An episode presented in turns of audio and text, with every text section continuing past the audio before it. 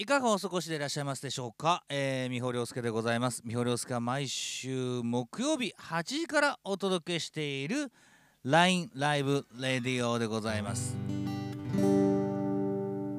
はい、えー、ということでですねもう秋も深まってまいりましたんでえー、まあいつも通りえーね、えー、弾き語りからスタートしようと思いますけどもねよろしくお願いいたします。それでは、ね、今日はですねちょっとバラード。やってみようと思います。音音が割れそうだなこれね。えー、バラードで行ってみたいと思いますんでね。あの音聞こえなかったりとか、あのー、聞きづらかったらぜひぜひ教えていただきたいと思いますけれども。さあじゃあやっていこうかな、えー、よろしくお願いします。えー、ね。はい。あはは。あれ。はい。ああこんな感じでいきますよ。はい。それでは今日はキーは G で。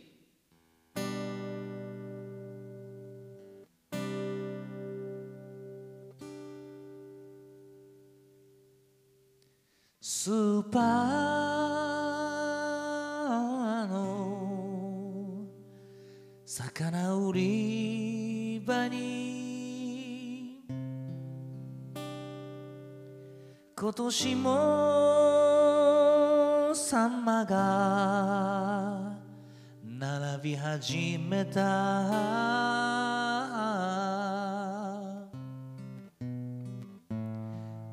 産地の気仙沼の名前を見て。懐かしくあの人たちを思い出した。何にもわからず歌いに行った。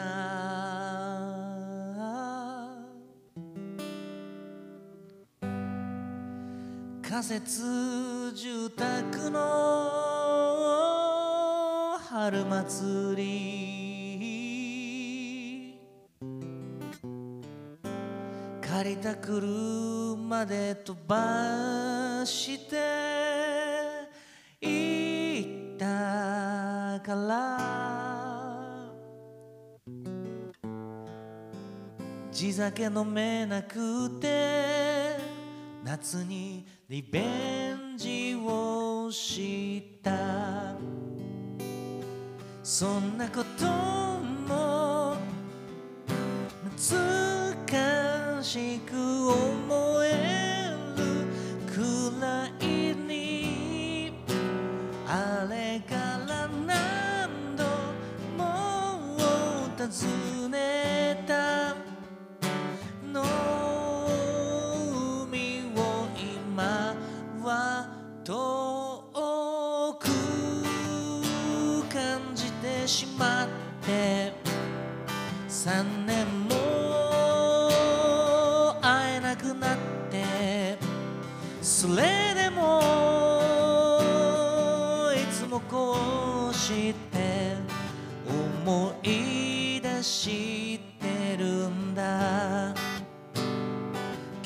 どうかな？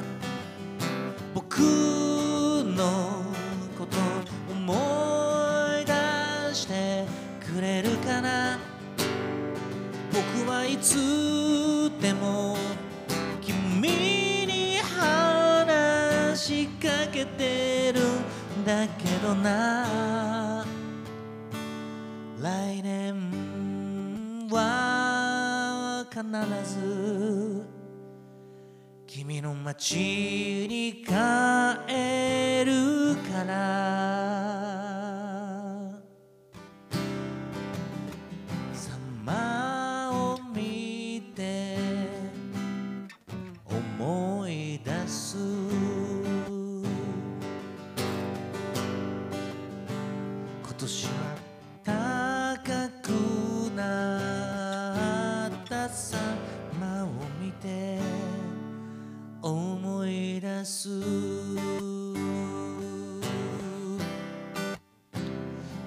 高くて食えない。サンマは気仙沼に限る。どこで食ってもうまい。けどね。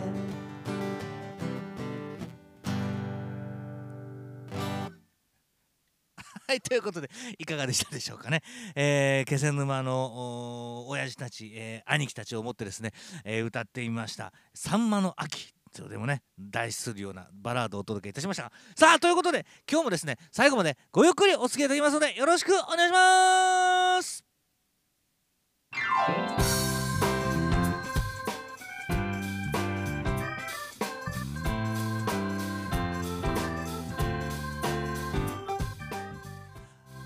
改めましてこんばんは三穂亮介です。三穂亮介は毎週木曜日8時からお届けしているラインライブレディオ。三穂亮介の幸せサラダ。かっこかり。本日第97回目でございます。えー、2022年の9月の22日、なんか2が多いですね。えー、2222とですね、いい日になっておりますが、皆様いかがお過ごしでいらっしゃいますでしょうか。今日もぜひコメント欄で、えー、ごえー、ご参加。何言ってか最近よくわかんないんですけどもね、よろしくお願いいたします。それからメールお待ちしてますよ。みほりょうすけのホームページ、みほシティのリクエスチョンという項目から今でも届きますんでね。どしどしお寄せくださいませ。さあということで本日のテえ BGM が聞こえない ?BGM が聞こえない。ちょっと待って。これだな。BGM が聞こえないのは多分これだ。そうなんだよね。これ調子悪いんだよね。あやべやべ。大丈夫かな？おみんなあはい。ちょっと待ってね。はいはい、えー、再開しました。えー、ちょっと待って。これでどうでしょうか ?BGM 聞こえてるでしょうか？まあそんなこともありつつですね、えー、Spotify をお聞きの皆様はですね、一体何が起きてるんだという感じですけどもね、えー、ぜひよろしくお願いいたします。まあ本当にね、90何回やっても機械の使い方一つわからないですからね、まあ頑張っていきたいと思います。よろしくお願いします。ということで、えー、皆様、えー、ただでもできる応援、シェアリツイートでぜひ応援よろしくお願いします。ね、えー、ということでね、今日も頑張っていきますんで、最後まで、あ、そうそうそう、今日のテーマ、ね、超気持ちいい。これですからね。超気持ちいいことについて、えー、ぜひ皆さんあの超気持ちいい瞬間とかですね。あのここうなったら超気持ちいいよねみたいな、あのー、そんなのお待ちしてますよ。ろしくお願いしますよ。はい。ということで最後までご苦労お付き合いくださいませ。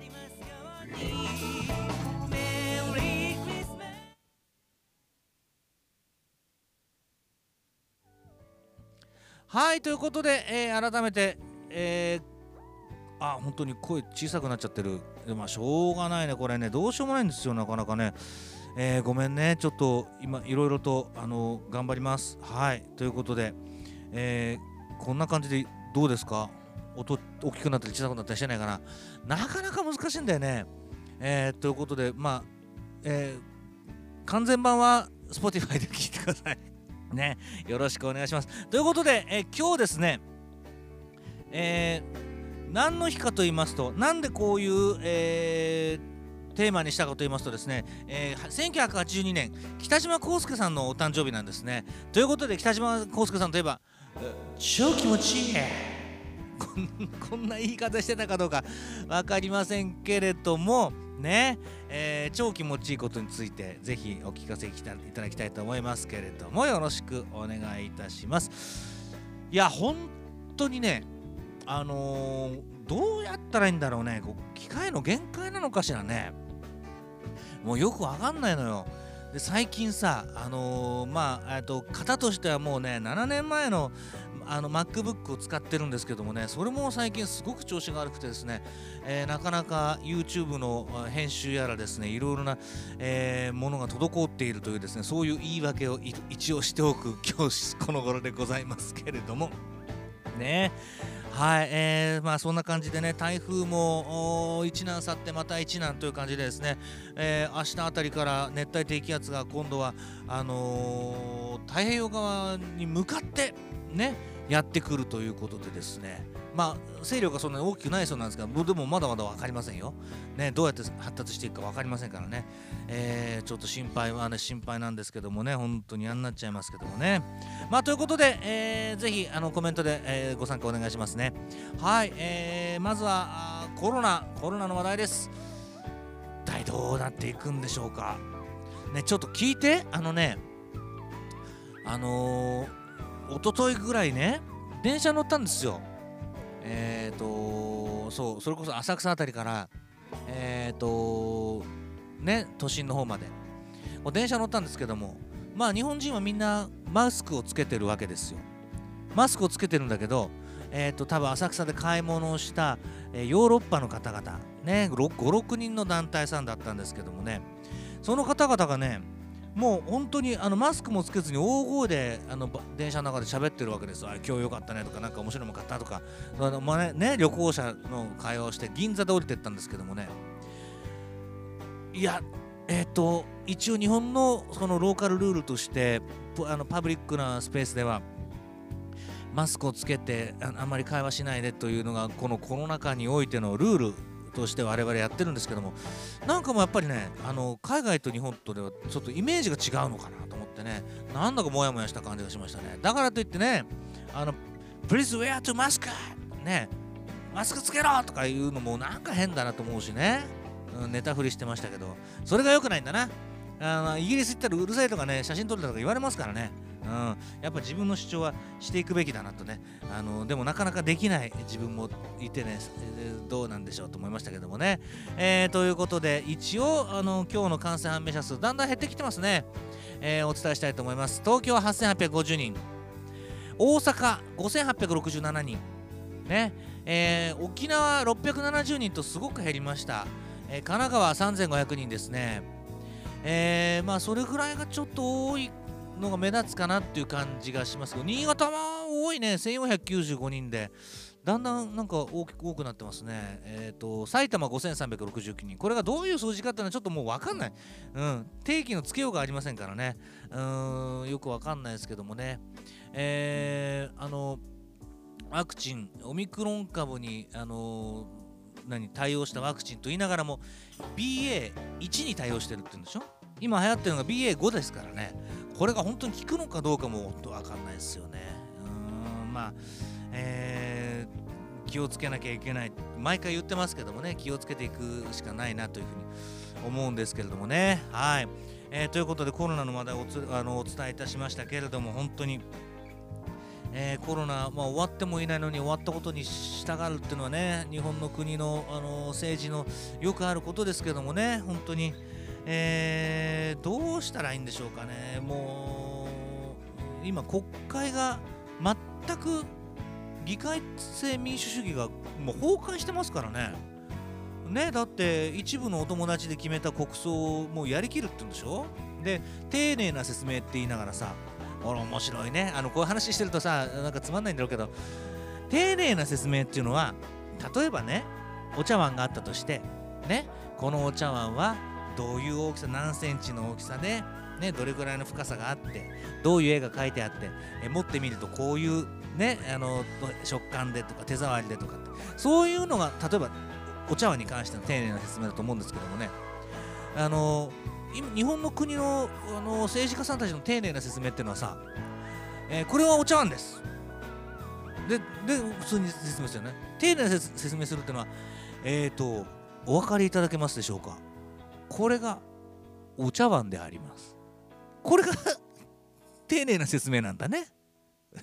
どうなんでしょう。全然丁寧じゃないよね。言い方をちょっと変えたりとかゆっくりしただけで。っていうその程度なんですよね。えー、本当にねどうなってしまうんでしょうか。ね山口県の県民層もやるってんでしょ？いや頑張れみんな。本当にさ。よく分かりませんけどもね、えー、あまあそんなわけで、えー、国葬もねあのちょっと僕は無視し続けていきたいと思いますけどもねよく分かりませんさあえー、明日役立つかもしれない豆知識ですね。9月23日もう9月23日ですよ。何も終わってねえよ。参っちゃうね。えー、明日は何の日？明日役立つかもしれませんよ。明日はね、万年筆の日だそうであります。皆様万年筆使ってらっしゃいますか？僕は結構愛用してるんですけども万年筆1809年イギリスのフレデリック・バーソロミュー・フォルシュさんという方がですね金属製の軸の中にインクを貯蔵できる筆記具を考案して特許を取った日ということであります。万年筆のあのねあの原型ですね。えー、僕はあの万年筆はですね、あのー、両親に買ってもらった万年筆を今でも使ってるんですよ。最初に初めてね万年筆を使ったのは小学校5年生だったかな。4年生だったかな。えっ、ー、とばあちゃんが使ってた万年筆をですねあの引き出しからあの見つけてきまして。でばあちゃんにこれ何だって聞いたら万年筆だって言うからなんか名前がかっこいいじゃん万年筆って。それであのももらったんですね。まあそんな高くない万年筆だと思うんですけどももうもう全然使ってないからインクも固まったりしてたのでこうお湯でこうといあ温めてですねインクを溶かしてそこからスタートしましたね。それであのそれを文具屋に持ってってこれに合うインクをっていうのを買ってきてであのインクを出た時のあの感動。で結構ね長持ちしたんですよ。ねばあちゃんはね長年使ってなかったとはいえ大事にしてたんでしょうね。でそれを使ってあのさ、ださんの番組にハガキをずっと書いてた。ね。まあそれを見てたんでしょうね両親も。だから高校1年の時だったかな。の誕生日にえー、両親がプレゼントしてくれたんですよ。でその革製の、あのー、ペンペン差しも、えー、プレゼントしてくれたので、えー、それを未だに、え大事に使ってますね。でこのラジオのあの簡単な原稿とかもね、あのその万年筆を使って、え書いたりしてますけどもねだから、あの、いい万年筆とかさ、えー、と1本3万円ぐらいの万年筆を文具屋とかで見るとすごく美しくて書きやすそうなんだけどもなかなかそういうのに手がいかないっていうのは愛用のものがあるからだなと思うんですよね。えー、まあでも作家の方のあの記念館とかに行くとやっぱ10本ぐらい万年筆持ってね使い分けてらっしゃいますもんねなかなかそういう暮らしには今いかないもんね。みんなあの打ち込んじゃうからね。だから字書けなくなっちゃうんですよ。ね。だから最近もねほんと字書けなくてショックでしたけどね。この間ねあのえっ、ー、とあの容器。なんか物入れる容器。容器っていう字を書けなくてですね。ええー、と思ってあのー、もうショック受けましたね。うん。廊下と言いたくない、と思いますけどもね。そんな、えー、万年筆の日であります。そして、えー、1964年大貞治さんが年間55本の本塁打で、えー、日本新記録を、えー、樹立した日であります。今年は村上君はどこまで行くんでしょうか。これねヤクルトね、えー、もうほんと数年前のヤクルトとは大違いの感じがしますけどもね。ね頑張ってほしいなと思います。今何本いってんの？あの村上君は。ちょっと情報不足で今調べてなかったけど。ね、えー、ちょっと分かったら教えてください。ね、えー、あれから伸びてないのかしら？ね、教えてくださいね。えー、ということで明日役立つかもしれない豆知識。あそれからね1760年にの9月23日は葛飾北斎の生まれた日だそうですよ。ね1週間ぐらい前に墓参り行ったんですけどこれで俺呼ばれたのかもしれないね、うん、と勝手に思ってる今日この頃でありますけれども。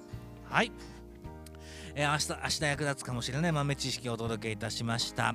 さあ、えー、皆さんきも、えー超気持ちいい。話題ですよ。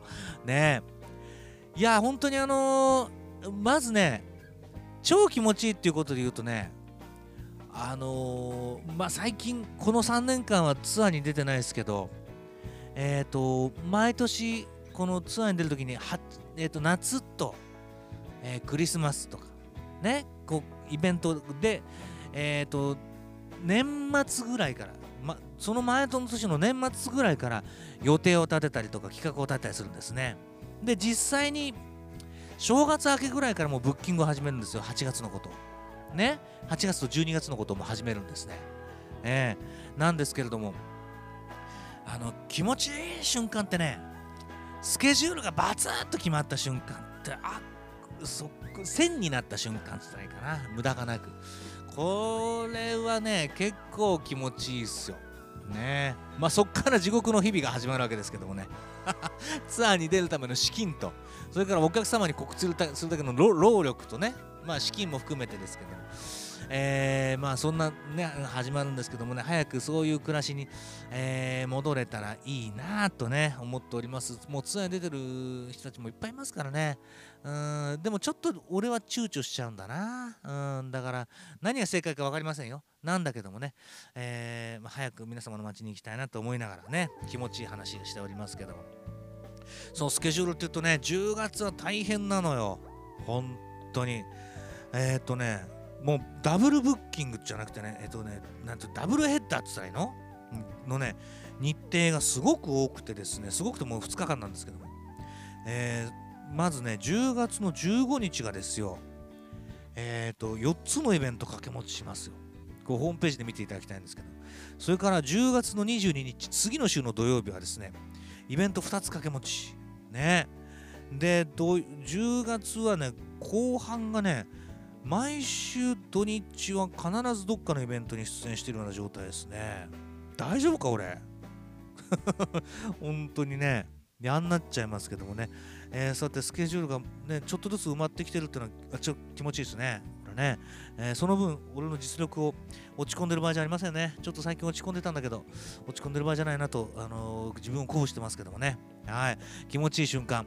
岡ちゃんから、え、メッセージもらってますよ。岡ちゃんいつもありがとうございます。台風14号が過ぎた9月20日涼しくて素晴らしい秋晴れで超気持ちよかったですエコーかけますよ わかるわもうねあの最近の気温ねようやく、あのー、前回もお伝えしたかもしれませんけども汗が引く瞬間があるっていうのはすごい楽ですよね体がねと思いますね。ねえあのその瞬間あ気持ちいいなと思いますよね。うん。あとは何かな気持ちいい瞬間。やっぱ俺はね結構時間に追われてるタイプなので追われたいタイプなんでね。でその時間びっちり一日の予定とかが全部すっきり終わると気持ちいいね。あとは曲ができた瞬間かな。でも曲ができても練習しなきゃいけないからね 歌えるようになるために だからなかなか気持ちよくなるんですよね。でよく言われるのがライブやって歌ってるとなんだそんなに歌って気持ちいいだろうって言われるんですけど歌ってる時そんな気持ちよくないよ俺は。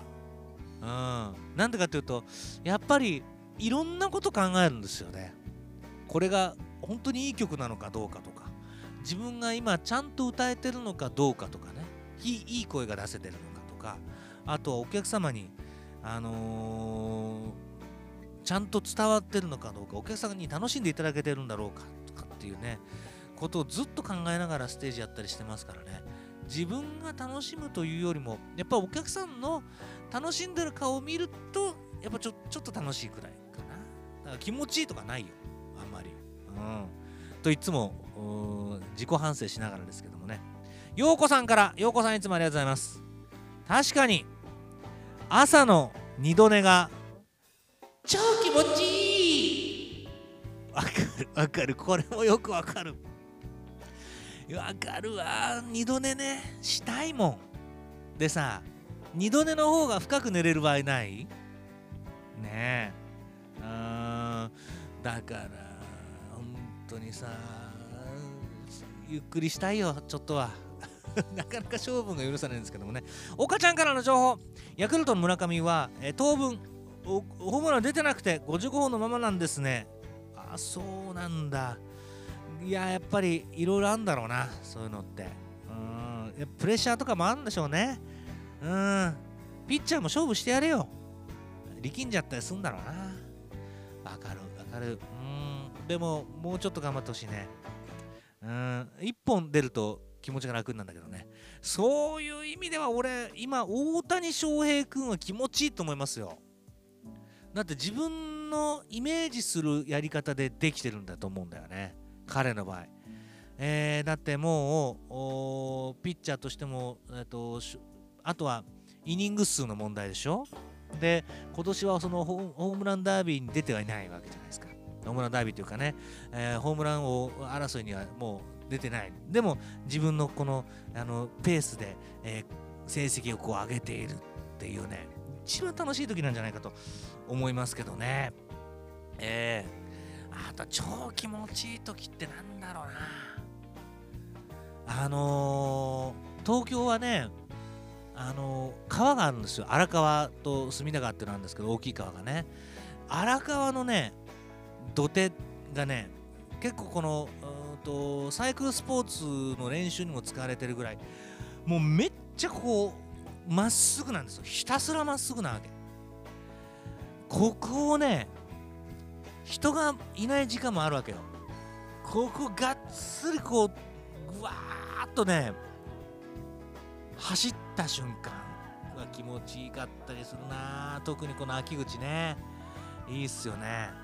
えっ、ー、としずえさんから。ありがとうございます。しずえさんいつもありがとうございます。韓国ドラマ見ながらの寝落ちが。超気持ちいい。ちょっと待ってちょっと待ってちょっと待って。これはイケメンに囲まれて寝れるから超気持ちいいのかな。だってほら韓国ドラマを見ながら寝落ちっていうのはということはあの結論がドラマとしてわからないわけじゃない？そういう問題じゃないの？俺あのー気持ち悪いっすよ。あのージムとか行ってテレビ見たりとかするじゃないですか。あのトレッドミルでね。それでもう体力の限界であのであの相棒の再放送とかやってんですよ。夕方ね。あれをちょっと時々見ながらあの走ったりするんだけども。あれほらタイミングによってさもうもう行かなきゃいけないとかっていう時にあの結論が分かんないとめっちゃ気持ち悪いっすよ。そういうもんじゃないのかな。大丈夫。うん。あでももう一回見んのかな？起きてる時に。まあでもイケメンに囲まれたりとかね？好きな人にと一緒に寝てる感覚なのかな？どうなんでしょう、うん。ええまああとあれだな。あのー俺なんかさいあのーまああああしずさんさんから来た。起きてから巻き戻してまた見ます。そりゃそうだな。そりゃそうだよ。それで一件落着ですよね。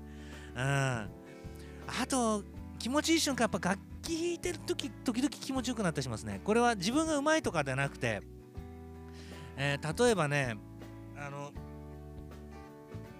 あこの曲いいなと思ってえっ、とかあの耳コピ耳コピするじゃないですか。ちょっとこれね聞こえるかな？えっ、とウクレレでね最近あのずっと弾いてる曲があってねあのえっ、とポール・マカートニーさんのアルバムのね「ラムオン」っていうあラムってアルバムのね、えーとこれウクレレで歌ってる「ラムオン」っていう曲なんですけどもね。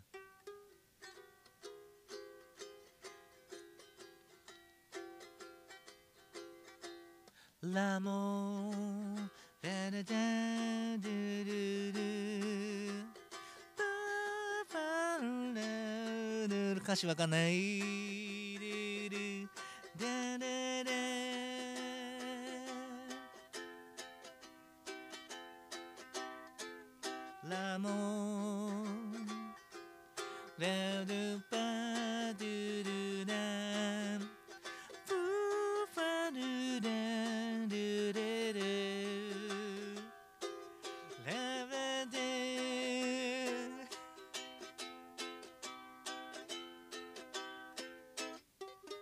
これの繰り返しなんですけどわかるかな？これをあのコピーカバーコピーできた瞬間これはね来たとはこう弾いてるんだって謎が解決する感じって言ったらいいのかな。うん、うん、ね。誰にもこう聞かせるわけじゃないんだけどもあめっちゃ気持ちいいとかね。であのレレコードっていうか CD に合わせて一緒に弾いてみたりとかね。俺は本当に小学校の頃からあの変わってませんね。うん。本当に。もう成長ないんだから。うん。ね成長ないんだろうな。まあ弾ける曲が増えたけど、うん、と思いますね。あとはそうだな。まあ音を合わせた瞬間とかかな。気持ちいいのは。皆様どうでしょうか。ね、えーまだまだ、えー超気持ちいい話お待ちしております。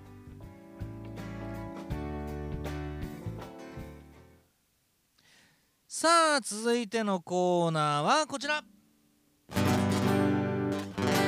はい、えー、弾き語りのコーナーですね。弾き語り。今日はあどんな曲をと思ったんですけどもね。えーと本日9月22日はですね1956年鈴木雅之さんのお誕生日ということでおめでとうございます。鈴木雅之さんね、えー、いいですね。僕も2回ほど、えーと、ライブステージは拝見したことありますけれどもね。歌うまいもんなやっぱり。であの迫力というかね。あの遠い席だったんですけども。それでもやっぱりあのボーカルの迫力とうまさっていうのビンビン伝わってきますからね。素晴らしいミュージシャンでありますけどもね。あそうそう。もう延長決定ですよ。30分一応30分番組ですからね。ごめんね、うん、いつも付き合わせちゃって。すいません。はい。ということでえっ、ー、とこれ皆さんあのエコーかかってますか？大丈夫？エコーかかってる？かな？うん。聞かせてください。えということでまあ、鈴木雅之さんのお誕生日なんでねラッツスターの曲を歌ってみようかなと思いますね。じゃあ行ってみたいと思います。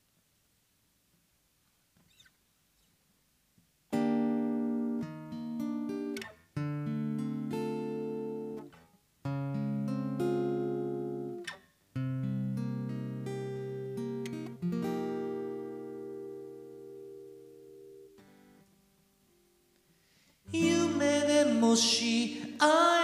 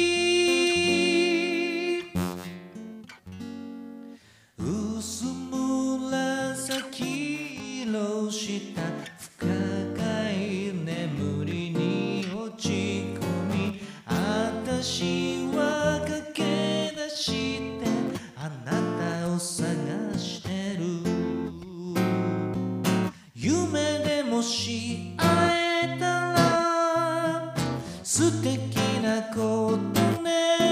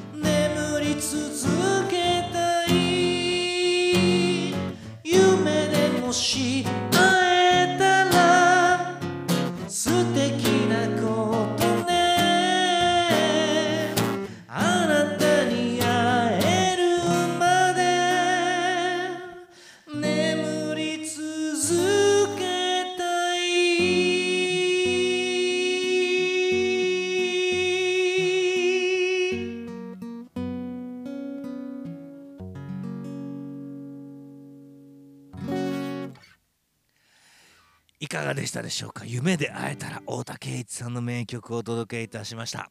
岡ちゃんからね今日のエコーお風呂で歌っているみたいで超気持ちよさそうだね。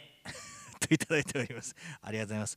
ねあのー、風呂あのあれだよねあのなんだっけカーペンターズのデモテープも風呂場かトイレかで撮ったんだよね。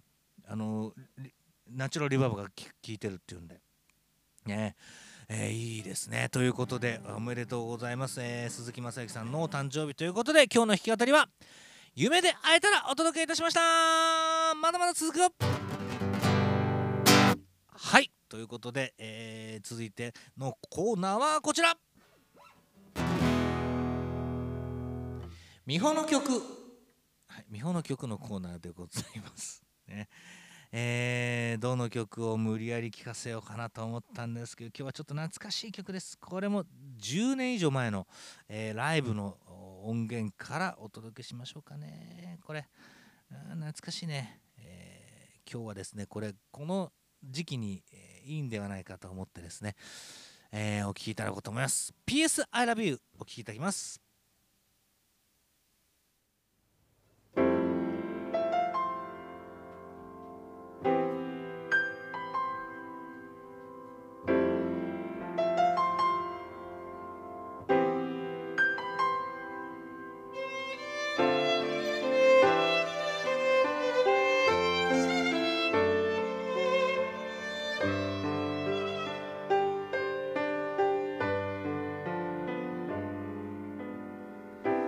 今懐かしい街を旅している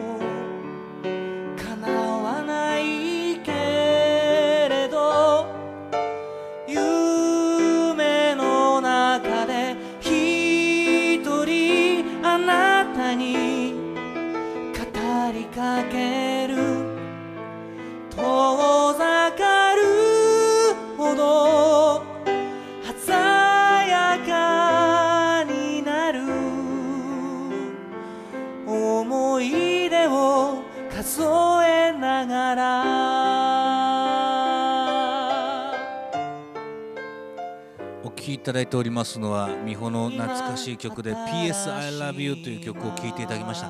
これは大学生の時に作った曲ですね。えーと、中国を一人旅してる時にあの菜の花畑がわーっと広がっててですね、えー、それから着想を得て、えー、この詩を書いたんですね。でも疲れてるとメロディーとかね浮かんでこないわけ。中国の一人旅とかしてるとね。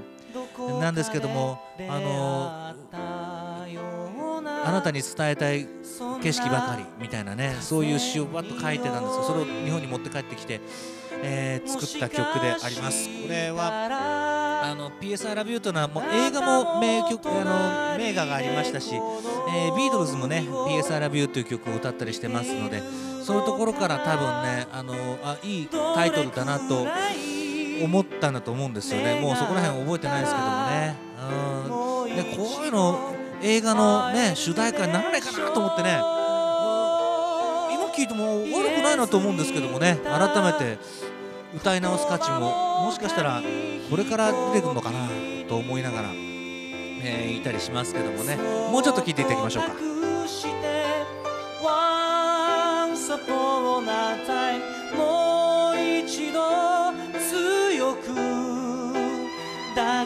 めてまだ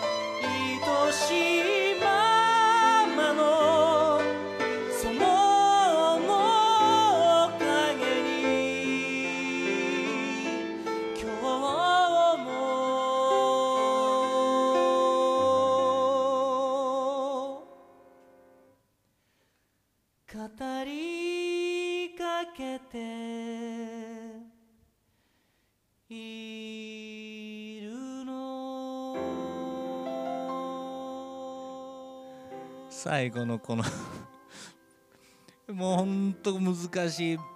これ音取るの難しいけど取れてなかったね。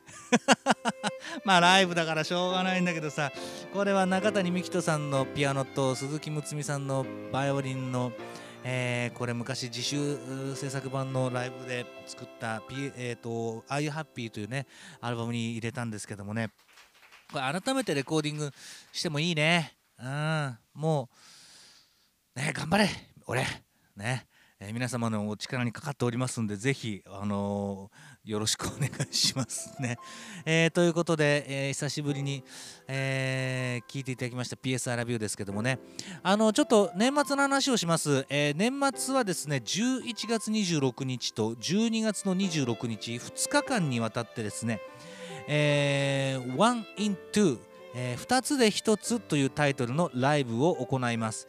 で、えっ、とまあそろそろみんなでというねサブタイトルをつけました。これはまああのーちょっとまた今度説明させていただきますけどもねなので2つ見ていただくことで美穂の世界観がとりあえず、えー、とどっちも楽しめるよというそういう、えーライブにしようかなと思ってるんですけどもね、えーなので今回はね、まあ、去年のバンドは新しい曲を中心に、えーやったんですけども今回2日間あるので曲はねほとんど被らないようにしようと思ってます。なので、えー今まで作った中でもう一度そのスポットを当てて、えー聴いていただくようなことそれから今までライブで一度も歌ってない曲みたいなものをですね、えー板に乗せてみようかなと考えている次第でありますので、えーまだ配信とかも分かってないあの決まってないですけどもできれば配信したいと思ってますしね。えー、と映像にしていきたいなと思ったり、えーまあ、もちろんあの、えー、と足を運んでいただかなきゃいけないんですけどもね。これはぜひ期待して、え今から楽しみにしていただきたいなと思っております。ね、あのこの曲入れてもいいかなって今日聞いて思った。ただまだ入るかどうか分かりませんよ。だけどねそんなライブにしていきますのでぜひ楽しみにしていただきたいと思います。ということで今日の美穂曲はですね懐かしの曲 PS I love you お届けいたしました。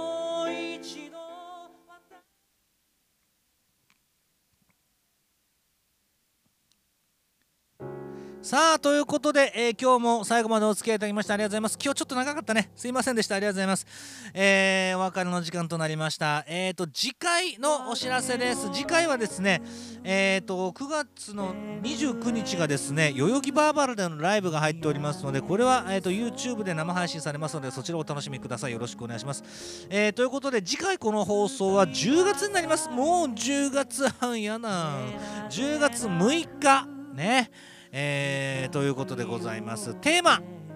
この日1842年江戸幕府が二宮尊徳を利根川の、えー推理土木調査のための御前、えー指南役に、え登用したということでございまして二宮尊徳といえばねあの本を読みながら薪を背負ってるというあの像を思い浮かべるんではないでしょうか。ということでまあ読書の秋ということもありますのでテーマ「ハマった本」ハマった本を教えてください、えー、このシリーズにハマったんだよとかね、えー、このシリーズ今もハマってますとか。いあの単発でももちろんです。この本ぜひ読んでよみたいなそんなメールお待ちしております。美穂亮介のホームページ美穂シティのリクエスチョンズという項目から、えー、24時間365日、えー、届きますのでぜひよろしくお願いします。それから、えーと、チャットでのご参加もお待ちしておりますよね。Spotify の方はぜひメールお待ちしております。よろしくお願いします。えー、ということでねまあいろいろとスケジュールがもう年末に向けて決まっておりますね。あの先ほども言いました10月はイベント三昧ですしね。まあもちろんワンマンも10月7日にあったりとかですね、えーと、ビートルズ練習会も10月20日にあ10月20日にあるのでねこの日ラジオどうしようかなと今ちょっと考えてます。別の日にやろうかね、えー、それともともねいろいろ考えてます。ホームページも、えー、更新されておりますんでそちらで、えー、情報確認をお願いしたいと思います。ね本当に1年あっという間でさなんかいろんなものに追われて、えー、生活とかえー、借金だとか 支払いだとかあとはそのねスケジュールどうなっていくかわからない不安感になんか追われるような日々を過ごしているこの1年間だったりね、まあ、3年間そうですけどもね。その中で何が楽し正しいんだかわからないような状況になってますけどもね。でも腐らずにね今まで腐らずに頑張ってきたんだからもうという思いはあるんだけれどもなんかね隣の芝生がよく見えて、なんか自分に対してイラついたりとかっていうことも最近なきにしもあらずなんでいやこれじゃいかんこれじゃいかんと思いながらねやったりしておりますね、えー、皆様とこうやって、えー、同じ時間を過ごさせていただけるということがね僕にとって本当にね心の支えになっておりますんでぜひシェアリツイートしていただきながら応援よろしくお願いします。投げ銭もお待ちしております。いつもいただいている方本当ありがとうございます。生活助かっております。ね活動も、えー、これから来年に向けて大きくしていくので本当にね、えー、僕のこと忘れちゃった人もいるんだじゃないかと思うんでねまた一から、えー、積み上げていきたいと思います。そんな風に思ってる秋の初めですね、えー、台風もやってきたりとか天候も不安定になることもありますんで、えー、ぜひ、えー、気をつけながら皆様、えー、ぜひ楽しい連休シルバーウィークですか、え、過ごしていただきたいと思います。ということで今日も最後までお付き合いありがとうございました、えー、ぜひ、え、元気で過ごしましょうね。ありがとうございました。お相手みほろすけでした。また元気にお会いしましょう。バイバイ。